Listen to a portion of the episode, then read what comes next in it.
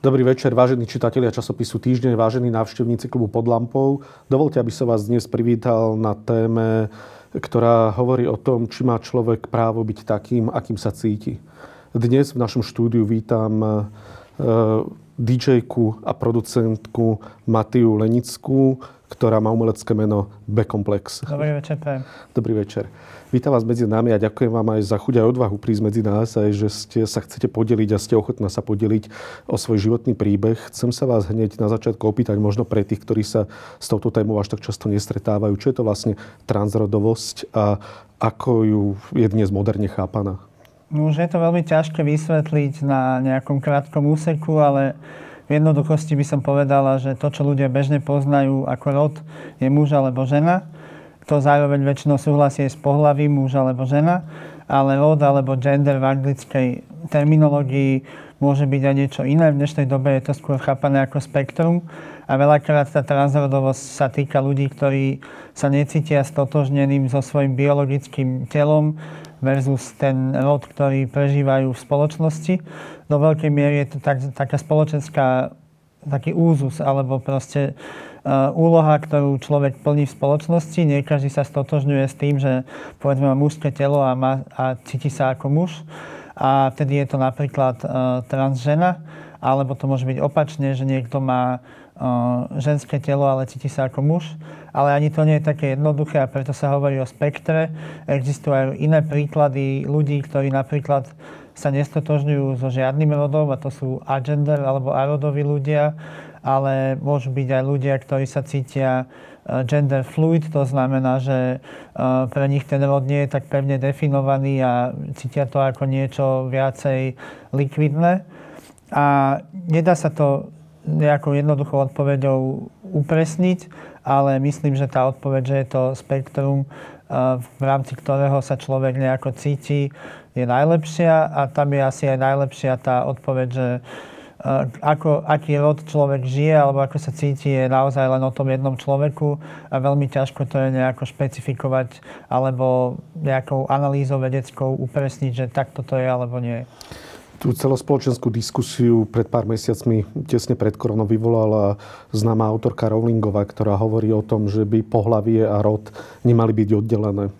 Spustila sa za to na ňu voľná kritiky, dokonca sa verejne pálili jej knihy, bola označovaná za homofóbku. V čom je toto vyjadrenie problematické alebo nepripustné z vášho pohľadu?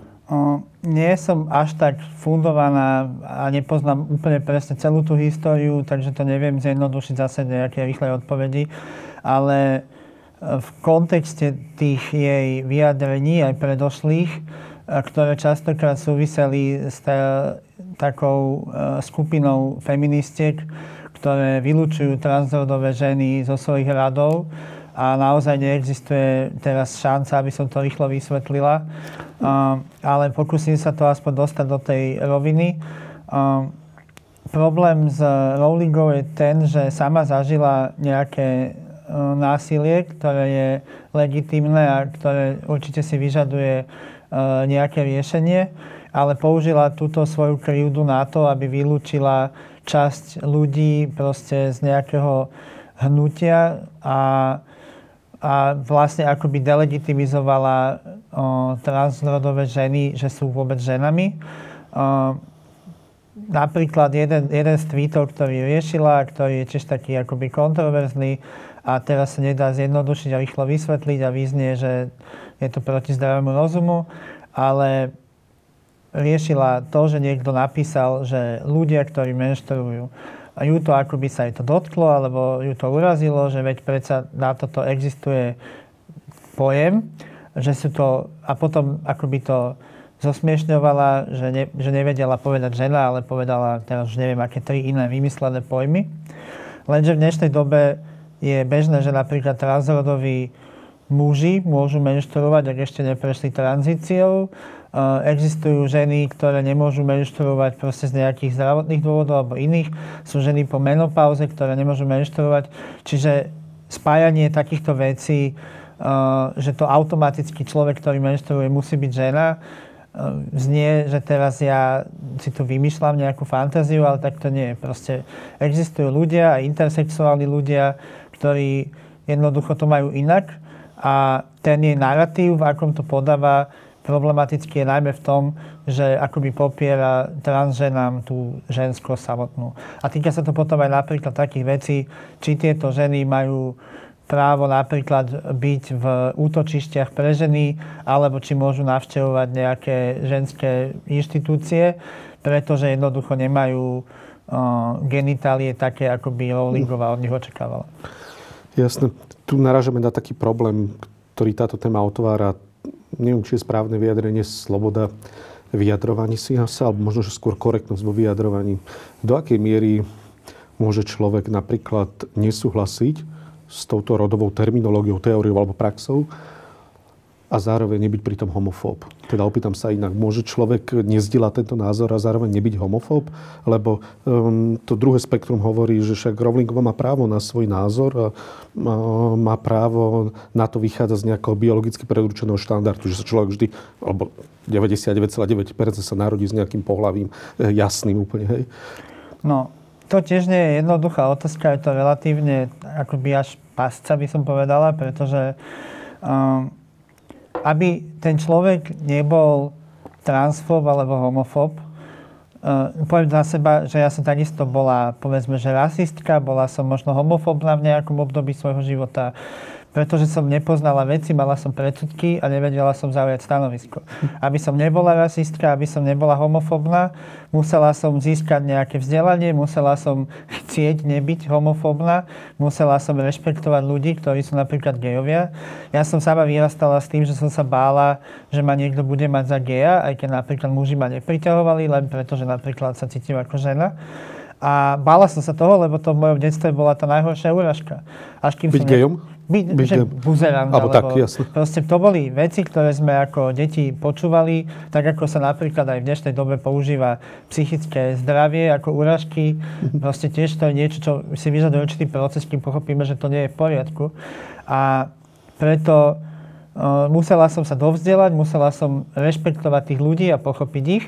A napríklad pochopiť aj, že keď hovoria, že niečo im vadí, tak prečo im to vadí a čo za tým je. A sloboda slova a sloboda vôbec je, to je na ďalšiu reláciu celú, ale uh, podľa mňa sloboda je to, kým neubližujeme niekomu inému.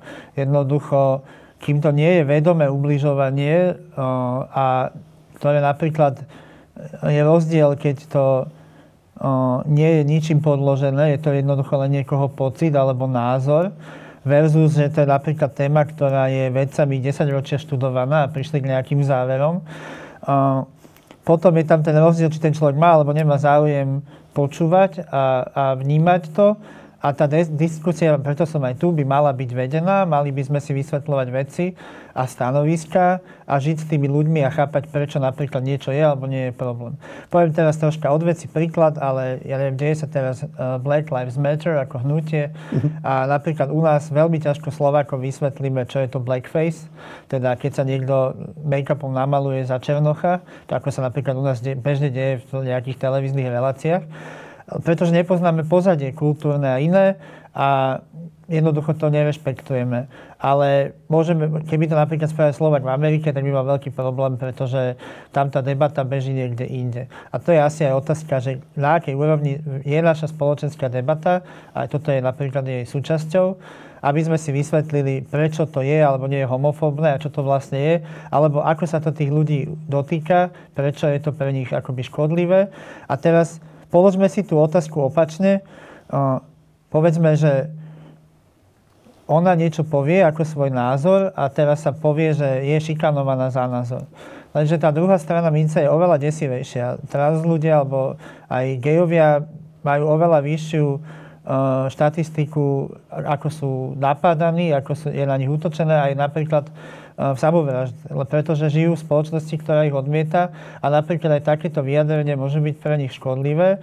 A my máme aj slovenský príklad, kedy jednoducho trans chlapec zažil proste také, ne, a aj napriek podpore svojich rodičov, také nepriateľské prostredie, môžete to potvrdiť a komentáre pod touto debatou, aké to prostredie je, že ten chlapec spáchal samovraždu.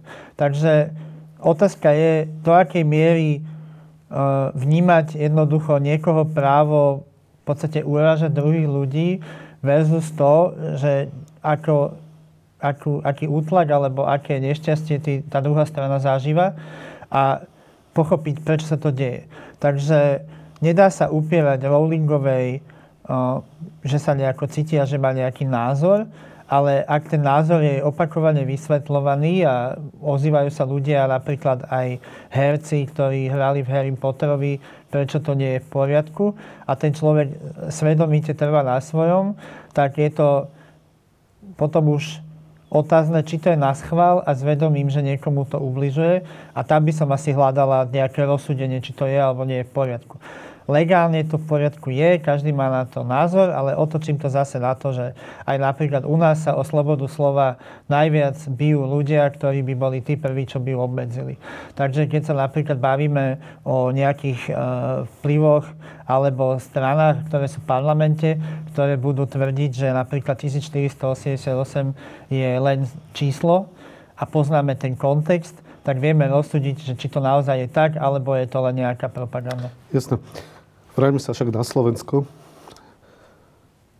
Jasné, ale to má akceptácia inak sexuálne cítiacich ľudí má aj také praktické konsekvencie. Ty si spomínala tranzíciu napríklad, to znamená, je tam aj možnosť alebo právo, alebo neviem ako to nazvať, na nejakú hormonálnu alebo chirurgickú alebo inú e, možno nejakú mm, zmenu pohľavia. To znamená, to už je taká praktická aj legislatívna konsekvencia toho a tam už, tam už práve narážame na tú slobodu slova trošičku inak. Tam malo by dôjsť k nejakému spoločenskému koncenzu, či má mať človek možnosť napríklad chirurgické zmeny pohľavia alebo nejakej inej hormonálnej, alebo, alebo by to nemalo byť vlastne ani vecou celospoločenskej diskusie a mal byť človek na základe naozaj toho, čo cíti, toho, čo prežíva, mal mať možnosť napríklad chirurgické zmeny pohľavy, alebo to už je taká praktická konsekvencia. A budeme ešte osobnejší, že keď napríklad mm, sú aj také skúsenosti, aspoň o ktorých som sa dočítal, možno, že ma opravíš, že sú ľudia, ktorí napríklad zmenili svoju identitu a potom sa chceli vrátiť k tej pôvodnej. Z toho sa zdá, ako keby sexualita bola niekedy niečím takým plávajúcim, že sa to môže aj meniť. Myslím aj v súvislosti s dozrievaním, s vekom, keď je nič, 20, 40, 60, 80 Otázka je teda, má to byť vecou spoločenskej diskusie, čím má byť umožnená tranzícia človeku, alebo by ani o tom nemala spoločnosť diskutovať? Ja myslím, že toto sú asi 4 alebo 5 otázok v jednej. Ale ja sa, všetky, ja sa prosím ťa postupne asi vyjadrím. V prvom rade je podľa mňa tristné, že vôbec LGBT ľudia sú otázkou spoločenskej debaty, mm-hmm. tak ako ju u nás vedieme. Že sa u nás LGBT komunity spravil nejaký nejaký jazyček na váhach medzi liberálmi a konzervatívcami. Ehm, zatiaľ, čo jedni akoby chcú čo najviac toto proste neotvárať alebo prípadne ešte zhoršiť. Druhý zase by to najradšej už nejakým spôsobom uvoľnili. Poviem to takto. Sme si veľmi blízki s Českou republikou a mali sme spoločný štát. V Čechách napríklad, neviem, vyše 10 rokov dozadu schválili registrované partnerstva. V Čechách to téma nie je u nás sa z toho spravil jeden z ďalších nepriateľov. Ako boli niekedy Maďari za slotu, ako boli imigranti, teraz je to LGBT, čo je tá najslabšia menšina v našej spoločnosti, ktorá má minimálny hlas, nemá žiadne nejaké inštitúcie, nemá ani ekonomický výtlak a neviem čo. A teraz toto sú ľudia pre niekoho, na ktorých sa rozhoduje, či som uh, taký alebo taký, a až do miery, že naozaj sa polarizuje spoločnosť extrémne a tá polarizácia spoločnosti je ešte živená ľuďmi, ktorým vyhovuje, že toto je problém. To zároveň o, slona, za ktorú sa skrývajú oveľa väčšie problémy. Teraz napríklad sa tá slona zase pohľa niekde inde. Nie že LGBT ľudia teraz sa zožien stáva cieľ a útočí sa na práva žien nakladať s vlastným telom. Takže myslím že je naozaj veľmi zlé a veľmi škodlivé, aby toto vôbec bola téma na takúto spoločenskú debatu, aby ja som kvázi sa musela obhájiť za to, že som kto som. Vyriešené to bude vtedy, keď sa o tom nikto nebude mať potrebu rozprávať, asi ako, že niekto má ríšavé vlasy a iný tmavé, alebo že si niekto vlasy prefarbí. Prečo by niekoho malo zaujímať, ako sa cíti druhý človek a čo, aký život svoj žije. Jednoducho, ak niekto to, to nie je také, že človek sa ráno zobudí a hm, dneska zmením orientáciu alebo rod alebo niečo.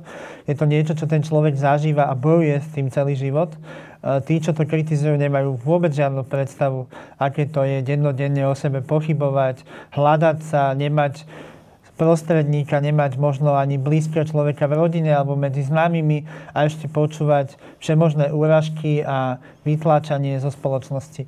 Ja môžem za seba povedať, lebo ja môžem iba svoj príklad použiť, pretože každý to môže prežívať iným spôsobom, že by bolo tiež oveľa jednoduchšie žiť tu, tak, že by som akoby zaprela a nepriznala sa k tomu, kto som, Mňa napríklad priťahujú ženy, čiže keby som ostala žiť ako muž, tak by som žila kvázi úplne obyčajný vzťah. Ľudia by tu o mne hovorili, že som teraz nejaká úspešná dj komentovali by, že to je slovenský, slovenská hudba, ktorá sa presadila.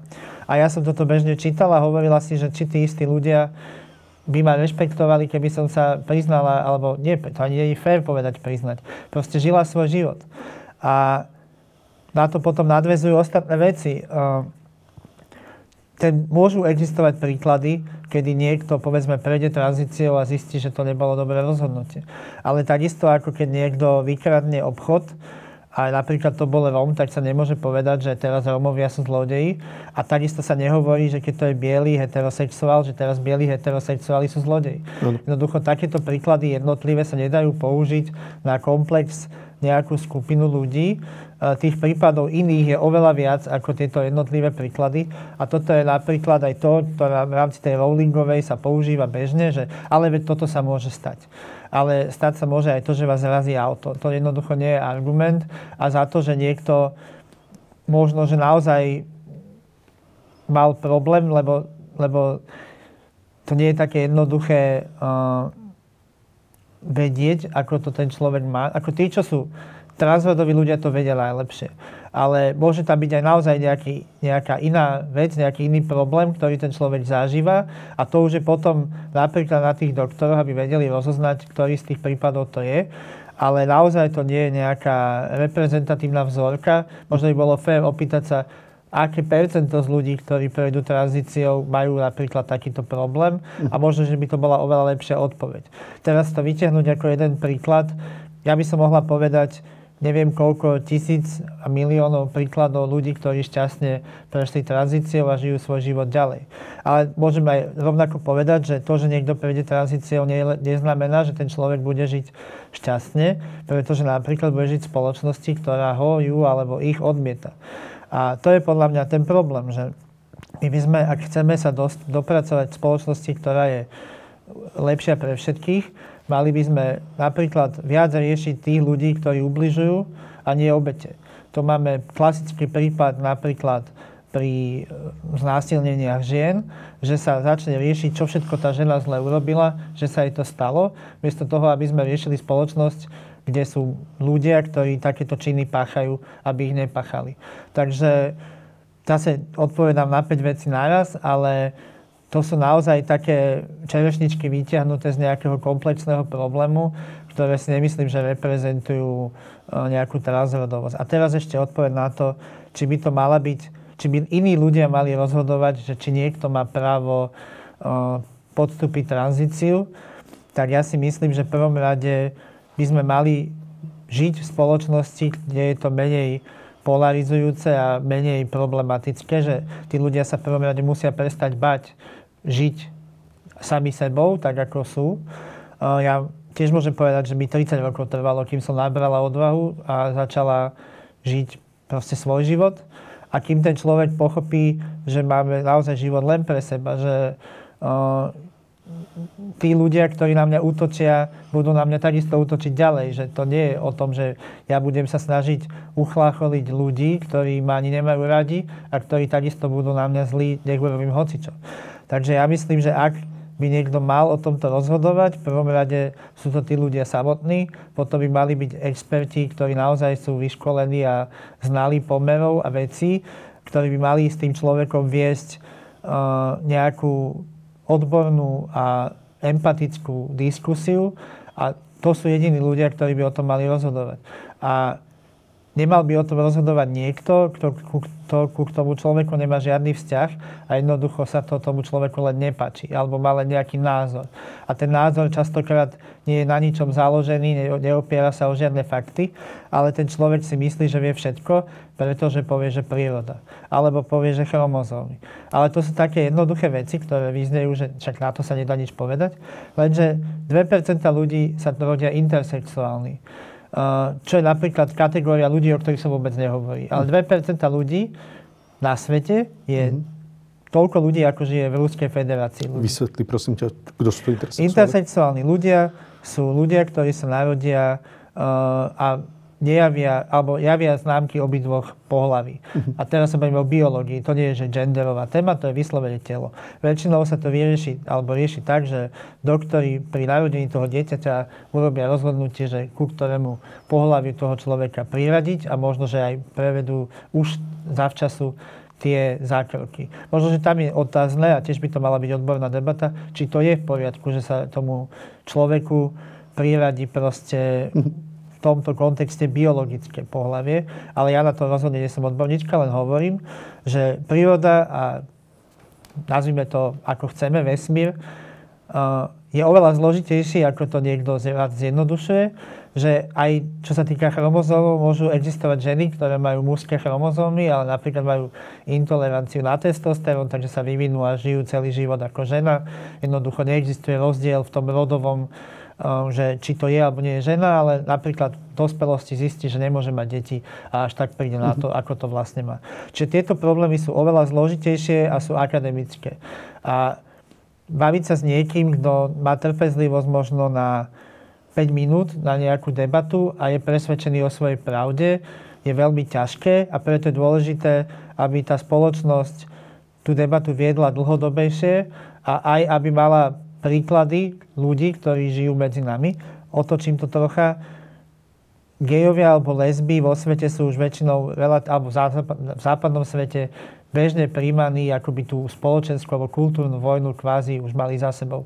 Ale z trans ľudí sa teraz stal nový cieľ, eh, na ktorý sa často útočí. Niekedy môže byť aj cieľom samotnej LGBT komunity, ktorá s tým môže mať problém. Žiadna menšina Prečo? nie prečo niektorí Slováci kradnú a iní nie? Tiež sa na to nedá odpovedať. Jednoducho v každej komunite žijú rôzni ľudia, ale preto, že niekto je gay vôbec, alebo vozičkár, alebo maďar, alebo inej pleti, to neznamená, že ten človek je dobrý alebo zlý. Jasne. Takže aj medzi LGBT komunitou budú ľudia, ktorí napríklad vidia len to svoje a nič iné ich nezaujíma. A takisto môže byť hetero muž, žena, ktorý chápe tie problémy a sú napríklad spojencami v problémoch inej. Ty si sa stretla s neprijatím v LGBT komunite na Slovensku, myslím? Aj mne sa to stalo uh, a je to práve to, čo hovorím, že to len dokazuje, že to úplne rovnakí ľudia, mm-hmm. ako sme. Jednoducho, my nemáme že jednu identitu. Ja by som, ja som povedal, mohla by som sa tu posadiť ako muž, DJ, úspešný, neviem čo, bola som uh, v, vo Forbese, alebo neviem, hrala by som sa na nejakú úplne inú identitu a taká by bola, lenže niekto je napríklad hetero muž, ale zároveň napríklad východniar, alebo akú identitu, je to proste len spoločenská škatulka a my žijeme viacero tých identít naraz. A takisto, ako sa mi môže stať, že prídem niekde do týždňa a stretnem super inteligentných ľudí, ktorí napríklad vieme viesť tú debatu na úrovni a je to jedno, či je to liberál alebo konzervatívec, takisto môžem prísť do, na nejakú gay party, kde bude niekto, kto neuznáva trans ľudí a bude napríklad aj agresívny. Alebo chce, povedzme, riešiť nejaký vzťah, ale není to kompatibilné, tak povedzme sa urazí, alebo... Jasne. Dobre, vráťme sa k tej tzv. plávajúcej sexualite, ako som to len tak pracovne nazval. Chcem sa ťa spýtať, nepripúšťaš teda, že sa sexualita môže v priebehu života človeka meniť? Poviem ti úplne neobjektívny príklad. Ja som vyše 20 rokov aj sociálnym pracovníkom a vôbec to nechcem zo všeobecného mm. to, čo poviem, ale neraz som sa stretol u svojich klientov s tým, že akoby určité obdobie života napríklad žili napríklad u mužov, najmä teda ako gejovia, potom zažili ako heterosexuáli a hovorili, že sa narodili alebo že teda dospeli ako heterosexuáli. A občas som sa s takýmto niečím stretol. Nemám to nejak validizované, ani to nemám preskúmané, len som sa s tým vo svojej praxi stretol. Teda tá otázka je, nie je možné, že sa môže sexualita človeka meniť v priebehu života?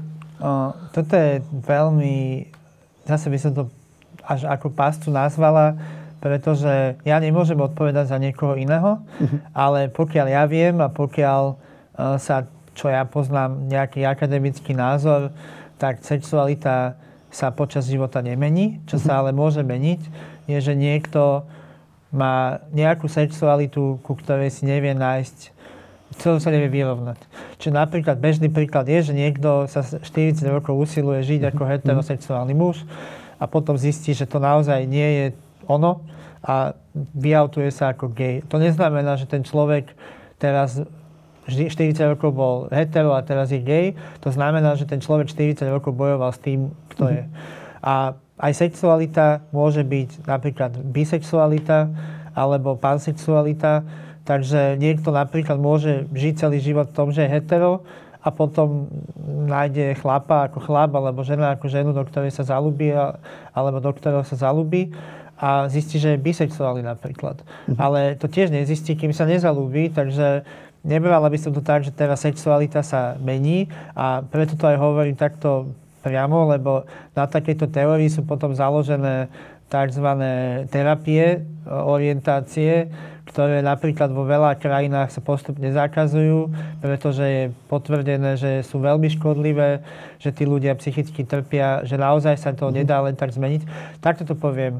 Uh, viete si predstaviť, že sa vaša sexualita zmení tak, že zajtra sa zalúbite do nejakého chlapa, bude vás priťahovať, alebo že uvidíte nejakého muža a začnete mu pozerať na zadok, proste nevedomky a zistíte, že sa vám zmenila orientácia.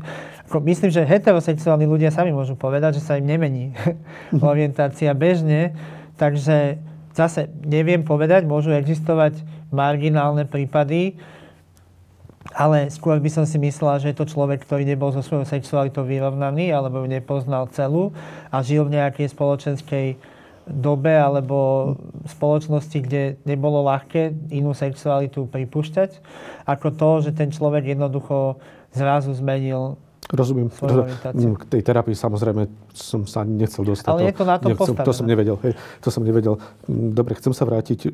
Ty si hovorila pred chvíľočkou o svojom príbehu, ktorý je relatívne Slovensku známy, ty si o ňom viackrát hovoril, ale chcem sa ťa opýtať na jednu vec, ktorá by možno mohla pomôcť ľuďom, ktorí možno objavujú svoju identitu. Aké boli tvoje prvé pocity, kedy si e, zistila, že sa cítiš byť ženou, alebo ako má človek správne identifikovať tieto svoje pocity a ako má vedieť, že to není len možno nejaký taký prelietavý pocit, ktorý priletí a odletí? To je veľmi dobrá otázka a aj som sama vo viacej rozhovoroch akoby rozmýšľala, jak vôbec na to odpovedať. Samozrejme neexistuje teraz, že takto to bolo. Hm. Ale pre mňa je najlepší, najlepšie vysvetlenie, ak poznáte knihu od Orwella 1984. Jasne. Jedna z vecí, ktoré tam boli, je, že sa zaviedol tzv. newspeak. To znamená, že sa jazyk manipuloval tak, aby napríklad ten odpor voči režimu bol čo najmenší. A ja som prežívala niečo troška obdobné v mladosti, že ja som nepoznala slovník na to, aby som vedela vyjadriť, ako sa cítim. Čiže napríklad som vedela, že sa mi páčia ženy, ale vedela som, že sama by sa rada, alebo by som sa cítila lepšie ako žena. Že som mala napríklad také sny, alebo alebo jednoducho som to nejako v sebe prežívala, ale ja som nevedela ani pomenovať, lebo som na to nemala slova. Vedela som, že nie som gay, akoby nepriťahujú ma muži, ale nevedela som, kto som, čo som, až kým som neobjavila časom na internete niekoho, kto vec, o ktorej som sa bála možno 15 rokov vôbec hovoriť a prežívala som ju len vnútorne. Zrazu som videla, že aha, tu je človek, ktorý popisuje svoj príbeh a ten príbeh je totožný s mojim. A potom tých ľudí bolo nie, že dvaja, traja, ale bolo ich tisíce a milióny. A zistila som, že aha, tak toto je asi vec, ktorá nie je až taká jedinečná, že ja, člo, ja som nemohla vedieť, či, či som psychicky v poriadku, čo to vlastne je, kto som a ako som spätne môžem vyhodnotiť, že napríklad už v detstve, možno v 4 rokoch, som cítila, mm, že by som si radšej obliekala napríklad sukňu ako mužské oblečenie. A nevedela, vedela som, že by som to nemala robiť, lebo by to kvázi bolo akoby zakazované, lebo chlapec sa mal obliekať nejakým spôsobom. Ale toto vo mne bolo vždy a v puberte sa to potom prejavilo naplno, ale tiež keď sa to začalo prejavovať, tak som ešte nevedela, čo sa deje. Lebo som mala 12, 13, 14, len jednoducho sa to akoby vytlulo na povrch. Počase, keď už mám ten jazyk, alebo mám skúsenosti a viem to popísať, tak práve aj pochopenie toho rozdielu medzi pohľavím a rodom, alebo gender a sexuality je, že som našla nejakú kotvu, že aha, tak toto som ja a toto na mňa sedí a aký je rozdiel medzi tým pohľavím a rodom a prečo to nie je v konflikte a prečo to vlastne ani kvázi nemusí nikoho pre mňa zaujímať, kým ja nikomu nerobím zle alebo neubližujem, alebo proste sa chovám ako slušný človek a občan nejakej krajiny. A nejaké tie zážitky častokrát bývajú možno, že nejaký námet na seriál alebo film, kedy sa teraz zrazu uh, niekto zbada a oblečie si, ja neviem, nejaké šaty alebo niečo, čo tomu človeku neprináleží. Ale ten pocit tam vždy bol jednoducho. Uh, ešte jedno vysvetlenie na to, ako sa človek cíti, alebo prečo tak je. Ja som právačka, ale sú ľudia, ktorí sú lavaci a asi ani jeden človek nevysvetlí, prečo je pravák alebo prečo je ľavák. Jednoducho tak to má, tak sa cíti a to je všetko. Jednoducho neexistuje za tým teraz nejaká hlboká odpoveď alebo nejaký postupný progres. Ja môžem povedať o nejakom progrese, ako som sa k tomu, s tým vyrovnávala, ako som to objavovala a ako som to dokázala lepšie poňať alebo nabrala sebavedomie a ak sme sa bavili o slobode, tak tú slobodu aj naučila sa využívať alebo sa odbremenila od tej nenávisti iných ľudí. Ale nie je to niečo, čo bolo nejaké, že teraz je taký príklad, taký príklad, taký príklad a čo by sa dalo aj možno reprodukovať v nejakých iných prípadoch. Každý má nejakú vlastnú cestu. Dobre, ale znamená to, že si k tomu dospela po rozhovore s niekým, alebo si si bola istá postupne vekom, napríklad neviem, v 20 vymyslím si, alebo v 16 mhm. alebo ako si si začala byť istá, alebo podľa môjho názoru, ale opravdu, ak sa mýlim, tak e, môžu ľudia, sám mám dospievajúcich synov, môžu cítiť určitú neistotu, nevedia vlastne, lebo tá spoločnosť je nejako nastavená, teda heterosexuálne, samozrejme, e, keďže je väčšinová, ale tí ľudia môžu potom cítiť sa, že možno, že to len nejaký omyl. Ako, ako sa vyhnúť tomu, aby vedeli, že nejde o omyl? Tak omyl neexistuje. Podľa mňa omyl je, že to niekto iný tak zadefinuje, povedzme. Ja by som to zjednodušila, keby ľudia neriešili, kto sa ako oblieka alebo akú, aký rod žije, tak by si to proste každý nejako vyskúšal, možno by nejako zaexperimentoval, možno by sa v nejakej polohe našiel a tak by ten človek žil. A kým by to iní ľudia neodsudzovali, tak ten človek by nemal problém, pretože jednoducho len, ja neviem, inak sa obliekol alebo obliekla. A to je na zároveň práve to, že my žijeme nejakú, nejaký spoločenský kontrakt, na ktorom sa proste ktorý sa vyvinul nejakým spôsobom. U nás sa vyvinul povedzme z nejakej kresťanskej, z nejakej kresťanskej histórie, e, ktorá má ale podľa mňa troška zložitý vzťah k sexualite vôbec. E, a, ale to je jednoducho nejaká spoločnosť, v ktorej žijeme. Ale napríklad iné spoločnosti, ktoré napríklad neboli kresťanské, napríklad v Ázii, vedia rod alebo sexualitu vnímať úplne inak a oveľa menej um, povedzme, že panicky, akože nemajú z toho strach. Je napríklad Tajsko relatívne bežne príjma tretie pohlavie alebo tretí rod ako bežnú vec v kultúre. A napríklad americkí indiani rozoznávali, pokiaľ viem, niektoré kmene štyri rody a tak. Uh-huh. A mám napríklad aj skúsenosť s jednou slovenskou dokumentaristkou, ktorá sa vlastne mne potom ozvala v rámci nejakého svojho natáčania, že robila dokumenty po svete a v jednom bode sa ocitla v africkom kmeni, kde bol zjavne transrodový človek. A, ale nikto to tam neriešil. Ako nikto s nemal problém, ten človek žil svoj život a tam to bol aj taký impuls, prečo začala tú tému rozoberať. Že vlastne tá transrodovosť, čo sa snažím povedať, tak ako aj intersexuáli, povedzme, že existujú, a tak aj inak cítiaci sa rodovo ľudia boli odjak živa, a nie je to, že teraz prišla nejaká novinka, Určite. takisto ako odjak živa bola rôzna orientácia, povedzme, len tá spoločnosť to neriešila. Jednoducho, aha, tak si taký. A napríklad v niektorých tých kultúrach sa takíto ľudia stávali šamanmi alebo mali proste nejaké takéto hm. Spoločenské uplatnenie, aj keď to samozrejme zase neznamená, že ak je niekto trans človek, tak teraz je automaticky šamán alebo čo. Ale tá spoločnosť to dokázala takto Rozumiem. príjmať. A je naozaj len na nás, aj napríklad ako západná spoločnosť už teraz vníma transrodových alebo LGBT ľudí a povedzme, ako sa to vníma v Rusku, alebo ešte niekde ďalej, kde je to mhm. úplne inak vnímané. Ty si v jednom rozhovore povedala, že si bigender.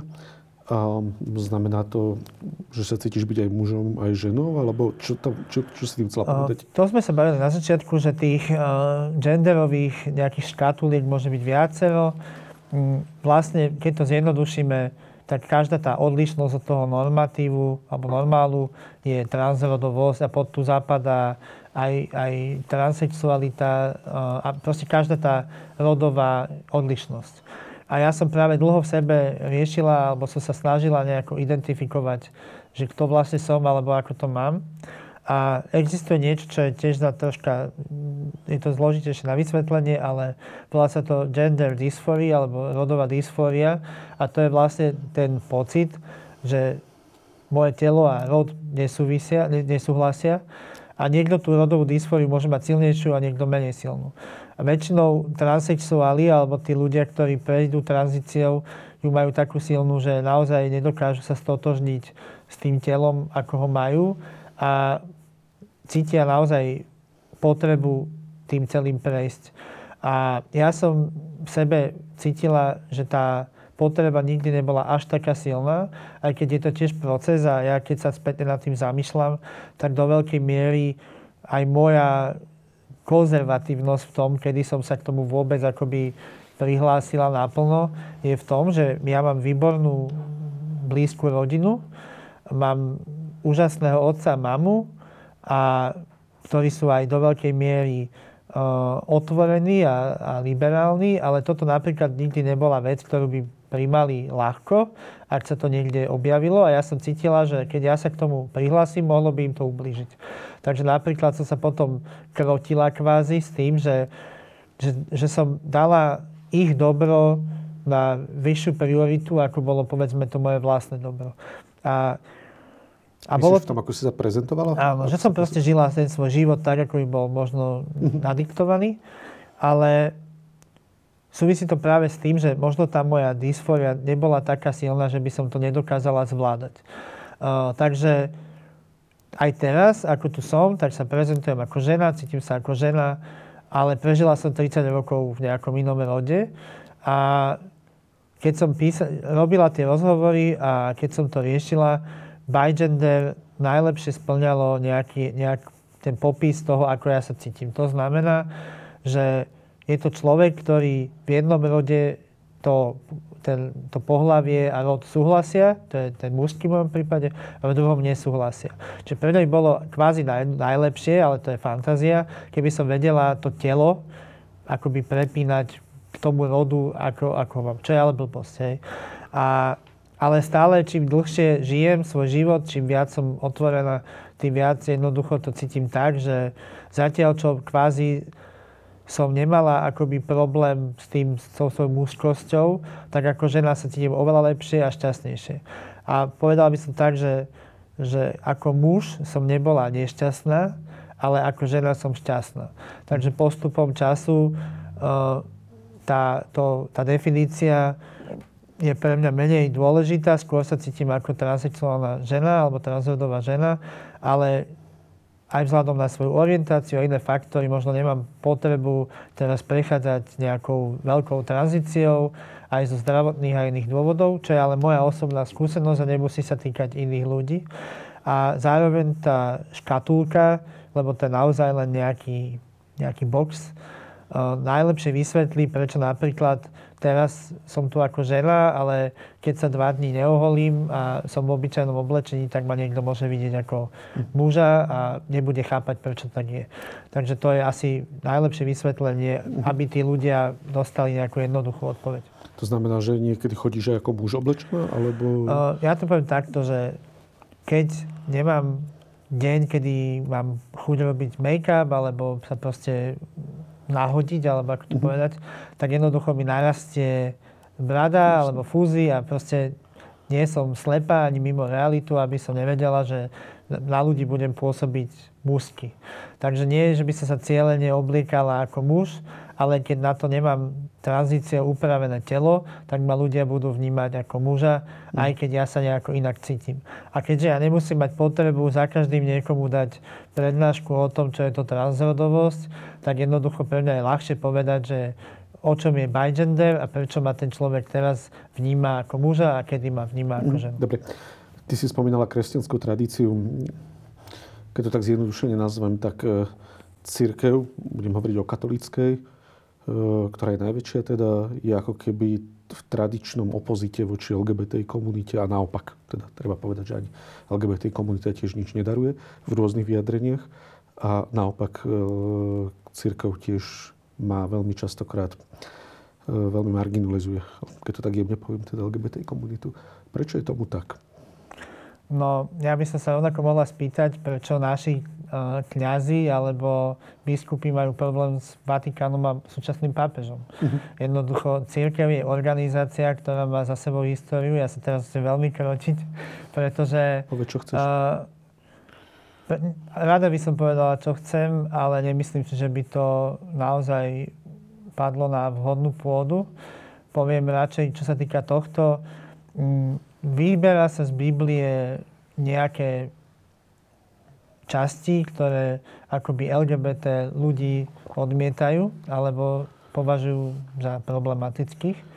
Ale v Biblii sú rovnako pasaže, ktoré, ktorými sa napríklad obhajovalo otroctvo niekedy, alebo sa popierali ženské práva, alebo sa určovalo napríklad, ako sa žena má oblíkať a tak ďalej.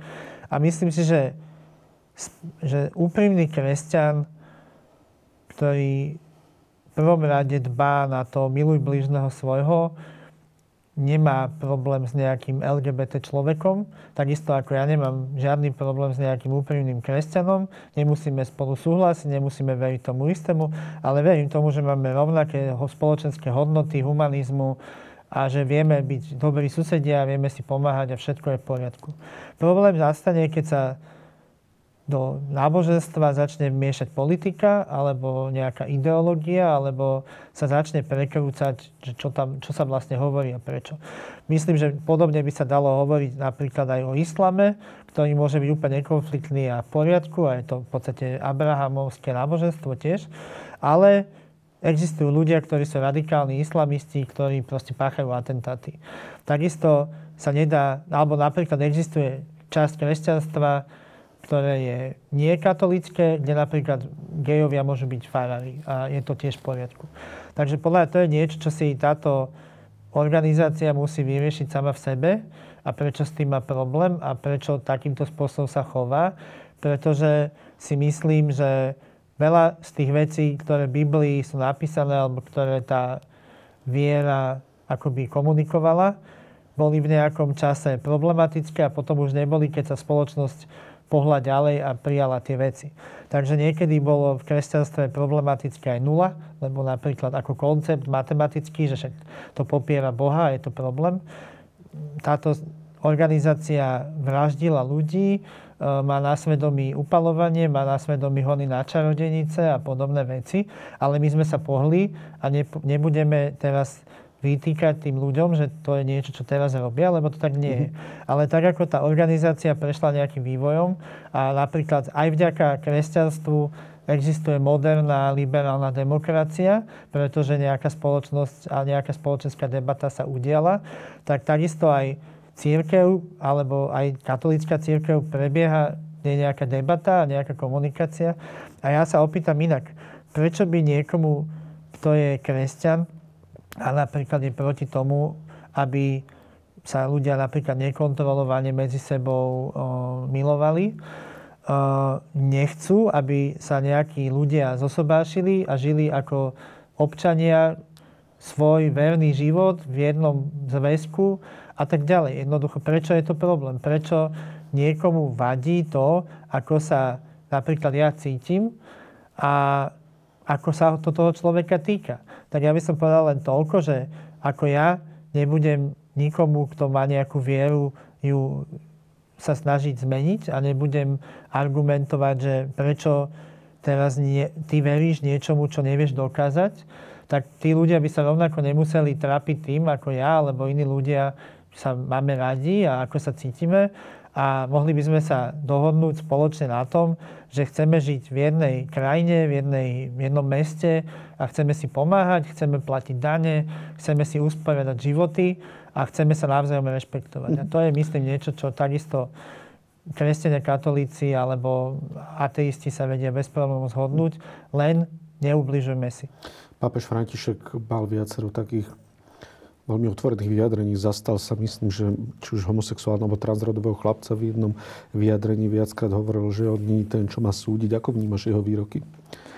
Tak ja myslím, že zase nie som na to odborníčka, ale katolická církev sa myslím, že dostala do dosť vážnej krízy a kým teraz sa napríklad bavíme o problémoch církvy s LGBT komunitou a napríklad veľakrát sa na LGBT komunitu hovorí, že akí sú uh, uchylní alebo niečo podobné, tak samotná církev mala vlastné prípady veľmi závažných problémov, ktoré sa týkali proste kňazov a ich zneužívania proste svojich ratolestí, alebo ako to povedať.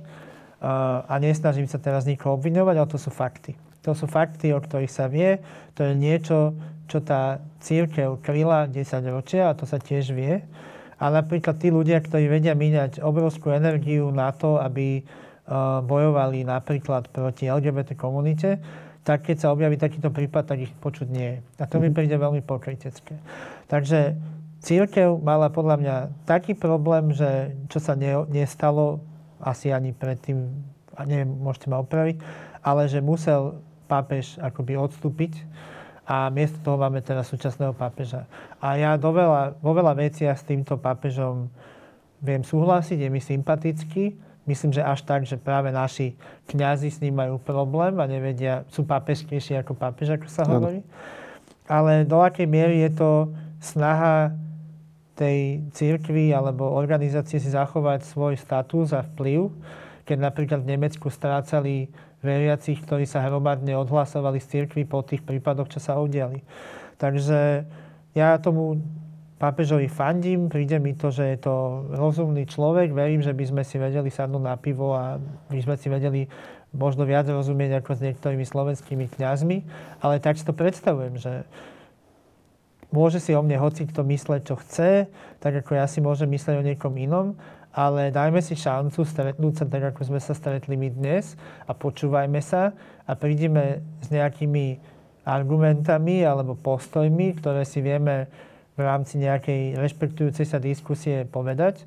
A aj keď spolu nebudeme súhlasiť, je to v poriadku, ale to je niečo, čo sa tu stále viac stráca, že ľudia nejdú do debaty vymeniť si názory a obohatiť sa, ale idú sa presviečať o nejakom svojom a.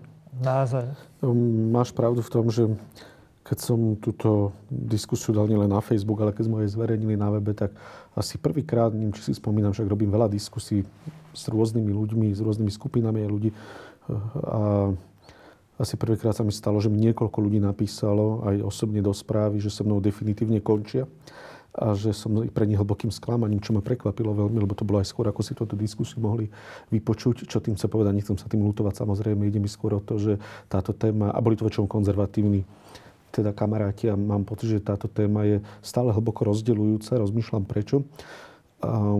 K čomu by podľa teba muselo dojsť, aby došlo k akému si zmieru medzi LGBT komunitou a medzi možno kresťanskými konzervatívcami, alebo rovno církvou, neviem, či môžem nazvať, lebo to je 1,2 miliardy ľudí, katolická církev, čo je predsa len trošku veľa, ale možno, že medzi kresťanskými konzervatívcami, tak to nazvem. Asi by som to povedal tak, že v prvom rade by sa musela zmeniť spoločenská klíma. Uh-huh. Tu naozaj naprieč spektrom skoro všetky strany, ak nie priamo uh, bojovali alebo sa vyjadrili nejakým spôsobom proti LGBT komunite alebo nejakej liberalizácii pomerov, tak sa aspoň neozvali. Ale minimum strán naozaj malo nejakú aktívnu snahu zastupovať túto časť komunity. A zároveň sa dialo to, že, veľká, že pod vplyvom nejakých, nazvime to, väčších politických alebo svetových pomerov sa tu začala aktívne riešiť propaganda proti LGBT komunite alebo akoby boj za rodinu, akoby my sme neboli z tých istých tradičných rodín ako všetci ostatní, akoby my sme teraz boli zrazu nejaké uh, etnikum alebo niečo, čo sa tu objavilo a doteraz to nebolo. Jednoducho žijeme v Európskej únii, máme nejaké práva a povinnosti a my napríklad sa môžeme cítiť ako občania druhej kategórie voči iným členom Európskej únie, keď na Slovensku napríklad uh, sa nevedia dvaja ľudia, ktorí sa majú radi si vysporiadať občianske zväzky a napríklad nie, že nemôžu sa zosobášiť, ale nemôžu mať aj nejaké občianske partnerstvo, lebo je to tu u nás potlačené.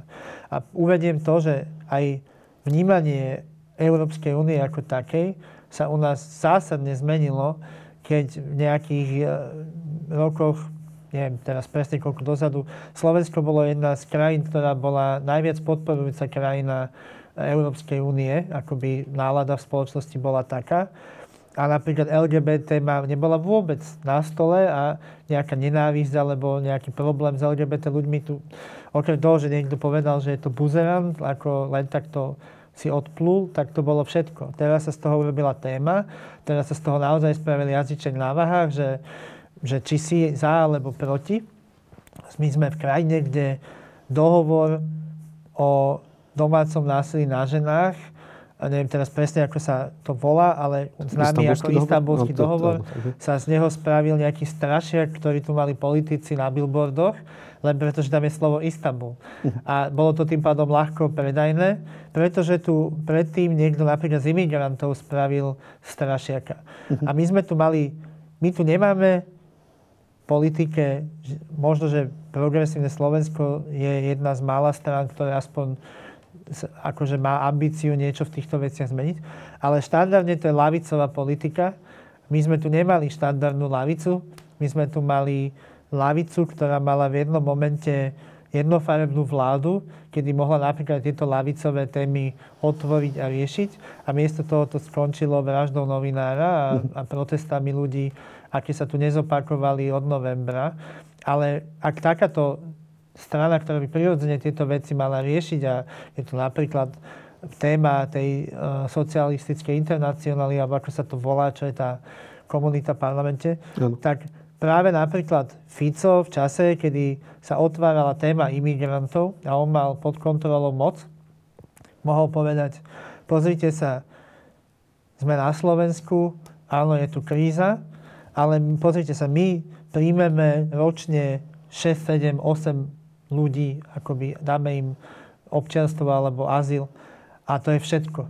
Ale miesto toho sa ten človek snažil politicky priživiť na tej téme. A miesto toho, aby ako človek, ktorý má vládu, tú situáciu upokojil, tak nahral všetkým extrémistom a vytvoril tú podhubie, z ktorého napríklad aj potom tá nenávisť voči LGBT ľuďom rastla. Pretože sa v ľuďoch aktívne budoval strach, to je podľa mňa niečo, čo by sme si mali práve povedať, a to je štandardná xenofóbia. Všetko, čo je iné, toho sa budem báť. Ano. A keď ľudia, ktorých strašia tým, že tu niekto príde ohroziť ich rodinu, že tu príde proste sa na nich nejako vyvršiť, že im zoberie prácu, že neviem čo, tak tí ľudia sa začnú báť. A keď sa ľudia boja, tak začnú práve tá polarizácia stúpa. A to bola proste nešťastné politické gesto nejakého už skrachovaného politika, ktorý si myslel, že tou nenávisťou si získa nejakú podporu, ktorá mu potom ušla, lebo ju získali tí, ktorí boli ešte radikálni. Jasne. Ale tá polarizácia podľa tam začala a do týchto všetkých kvázi liberálnych tém sa potom ďalej prelievala, pretože sa dnes už stalo z liberálov nepriateľ, čo je absurdné veľmi musím zapravdu aj v tom, že keď som bol ako reporter na mítingu Kotlebovcov, tak čo ma prekvapilo, možno nemalo, tak už to neboli um, utečenci, už to neboli Rómovia, ale boli to um, LGBTI alebo homosexuáli nazývali, teda to boli nepriateľia číslo jedna. Preto si aj ja osobne myslím, aj ako mm, človek, ktorý sa snaží byť kresťan a konzervatívec, to sa mi to moc nedarí, že v prvom rade musíme viesť dialog a v prvom rade má byť v vzájomnej úcte, až potom sa môžeme v čomkoľvek pohnúť ďalej a nie nie spolu bojovať. Takže to je naozaj aj to, čo si ty od začiatku hovorila. Poslednú otázku mám na teba. Ktoré práva si myslí, že by mali byť presadené v najbližšom volebnom období, aj keď asi zrejme táto konštelácia zrejme nebude môcť naklonená nejakej legislatívnej zmene v tejto oblasti, táto myslím politická konštelácia, ale ešte inak sa ťa opýtam, keby si mala čarovnú moc a rabelím prste, dobre, to je taká otázka psychologická, takže ktoré práva by si pre LGBTI komunitu zabezpečila, aby naozaj LGBTI komunita sa cítila plnohodnotná s ostatnou spoločnosťou, aby tí ľudia mohli byť možno šťastní? A na to asi odpoviem tak, že v prvom rade by som bola rada, ak by vôbec prežil status quo, ktorý tu momentálne je pretože v tej konštelácii, aká teraz je, nie len domácej, ale aj zahraničnej, uh, sú všetky tieto otázky na vážkach. A momentálne ženy musia protestovať v uliciach za svoje práva. V spoločnosti, kde ženy musia protestovať proti okliešťovaniu ich práv, ako, žiť, ako narábať so svojím telom, je veľmi ťažko presadzovať marginálne otázky, ktoré sú tak aj vždy poňaté, že to je niečo, čo má čas a bude sa riešiť inokedy.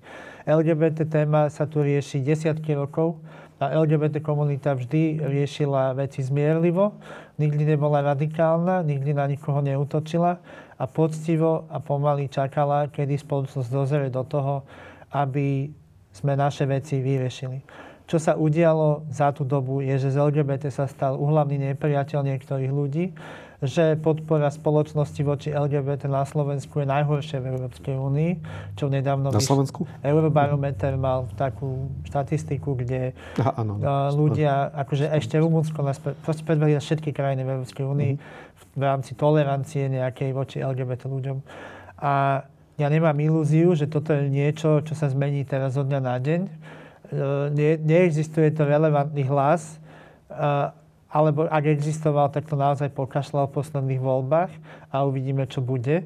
Možno, že sa stane to, že práve aj týmto útočením na nejaké veci, ktoré doteraz boli bežné, ako sú napríklad uh, práva žien, uh, nahnevajú dostatočne veľa ľudí na to, aby sa aby, aby to dvihlo ukazovať, že halo, tu sa niečo deje.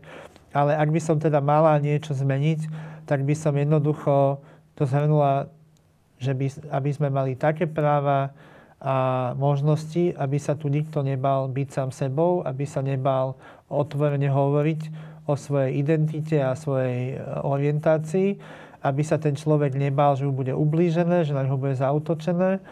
A to je niečo, čo nemusíme objavovať. To sú veci, ktoré tu sú dávno aj legislatívne pripravené ktoré keby sa napríklad registrované partnerstvo odsúhlasilo, tak sa nedotkne nikoho iného, len tých ľudí, ktorých sa týka že tí ľudia si budú môcť vysporiadať vlastné vzťahy, že si budú môcť vysporiadať napríklad uh, návštevy v nemocniciach, alebo uh, ak, majú, ak má partner alebo partnerka dieťa, povedzme z predošlého manželstva, aby ten nový partner alebo partnerka vedeli byť tomu dieťaťu relevantným rodičom, aby Jednoducho sme našli taký spoločenský konsenzus, aby čo najviac ľudí bolo čo najšťastnejších a aby to nebolo o tom, že niekomu sa niečo nepáči a to sa dá do rovnakej roviny ako niekoho nešťastie. A to sa veľmi ťažko dá do nejakých priamých legislatívnych alebo akých návrhov. To všetko je vypracované, týka sa to napríklad e, v rámci transrodovosti, či ten človek musí alebo nemusí prejsť kastráciou, alebo či na občianskom preukaze musí alebo nemusí byť rodový marker, alebo ako sa to po slovensky. To sú proste veci, ktoré sú dávno jasné, ktoré sú na papieri, ktoré sme pripravení riešiť, ale nie je tu k tomu žiadna vôľa. Spoločenský a politický systém je momentálne taký, že kto sa k tomu prihlási, tak kvázi si pohneva veľkú časť spoločnosti a aj strany, ktoré by napríklad, alebo sily, ktoré by mali sa uchádzať o takúto časť spoločnosti, sa snažia tým témam vyhýbať, pretože tu je veľmi výbušná atmosféra a to naozaj nie je niečo, čo by tu malo byť. A teraz už len dodám, že naši susedia, že napriek tomu, aké to tu je a že nemusím s veľa veciami byť z nich nadšená, tak naši susedia v Polsku sa vytvorili zóny, kde LGBT ľudia akoby nie sú vítaní, čo mi príde ako keď sa v rámci pred druhou svetovou vojnou vytláčali Židia z nejakých komunít. A v Maďarsku napríklad posledne v nesúhlase s Európskou úniou sa delegitimizovali transrodoví ľudia vôbec. Čiže v Maďarsku je akoby už zakázané byť transrodovým človekom. To je niečo nové? Je to relatívne, teraz niekedy to bolo odsúhlasené. Uh-huh. A my sme tu naozaj nejaký ostrovček, ktorý si žije svoje problémy. A aby bolo jasné, ja viem, že Slováci sú dobrí ľudia. Viem, že aj keď sú kresťania alebo inej, na, iného náboženstva, tak nikomu neprajú zle. Ale obávam sa, že sú tu skupiny, ktoré využívajú ich strach alebo nevedomosti na to, aby boli húckaní alebo, alebo namierení proti ľuďom, voči ktorým pred nejakým časom nemali žiadny problém a neriešili to. Teraz sa z toho robí naozaj vec, kedy moja ja jednoducho pre tvojich blízkych sa stávam natoľko kontroverzná, že ti povedia bez toho, aby si vypočuli tento rozhovor alebo ma poznali osobne, aby sa s tebou akoby prestali rozprávať. Alebo ja som sa ocitla aj kvôli tým ľuďom, ktorí sú teraz v parlamente v situácii, že som musela ísť vypovedať do NAKA, pretože sa niekomu nepačil náš plagát na Halloween, ktorý bol plagát na Halloween a to bolo všetko. Tu sa teraz tu sú jednoducho aj takí kresťania, ktorých napríklad ani KDH nechcelo mať vo vlastnom rade, ktorí teraz sedia v parlamente a ktorí pod rúškom nejakej pomoci alebo ochrany sa snažia presadzovať takú ideológiu, ktorá napríklad, ak sme sa bavili o islame, je tak radikálna, že ani podľa mňa úprimní kresťania nemôžu s takýmito vecami byť v poriadku. A bere sa ako rukojemník nejaká veľmi ťažká téma, Eh, na ktorej sa akoby snažia presadzovať všetky tieto svoje uh, snahy. A ja len dúfam, že tak ako aj pri iných otázkach, a ja naozaj mám vieru v to, že Slováci sú skutočne dobrí ľudia. Napríklad som nikdy nemala nejaký priamy alebo osobný problém, keď niekde vonku som. Jednoducho nemám ho prečo mať, pretože sa chovám ako normálny človek. Ale možno, že som pre niekoho neštandardná, ale aj tak závisí od toho, kto sa ako chová, aké má činy. Ale proste ľudia sa väčšinou vedia rozhodnúť tak, ako možno, že aj v týchto voľbách sa rozhodli jednoducho, že to, čo tu doteraz bolo, je zlé a treba to zmeniť. Ale niektorí aj slepo dostali do parlamentu také sily, o ktorých ani nevedeli a ktoré teraz miesto toho, aby sa naozaj riešila pandémia, aby sa riešili uh, ekonomické otázky. Slovensko je na, v ťažkej kríze kvôli pandémii. Máme tu naozaj obrovské problémy, tak sa teraz rieši, ako oklieštiť ženské práva, čo mi príde veľmi, veľmi zlé a nešťastné. A ja len verím, že väčšina ľudí je natoľko kritických, že to dokážu rozoznať, aby keď už nič iné, tak sa tu naša situácia nezhoršovala a budem rada, ak niekedy sa dožijeme toho, že tu ľudia budú môcť žiť šťastne tak, ako sa narodili, ako sa cítia. Ďakujem známej slovenskej producentke DJ Matý Lenickej, že si prišla medzi nás. Ďakujem za pozvanie. Ďakujem veľmi pekne, že sa aj podielal svoje pocity. Ďakujem.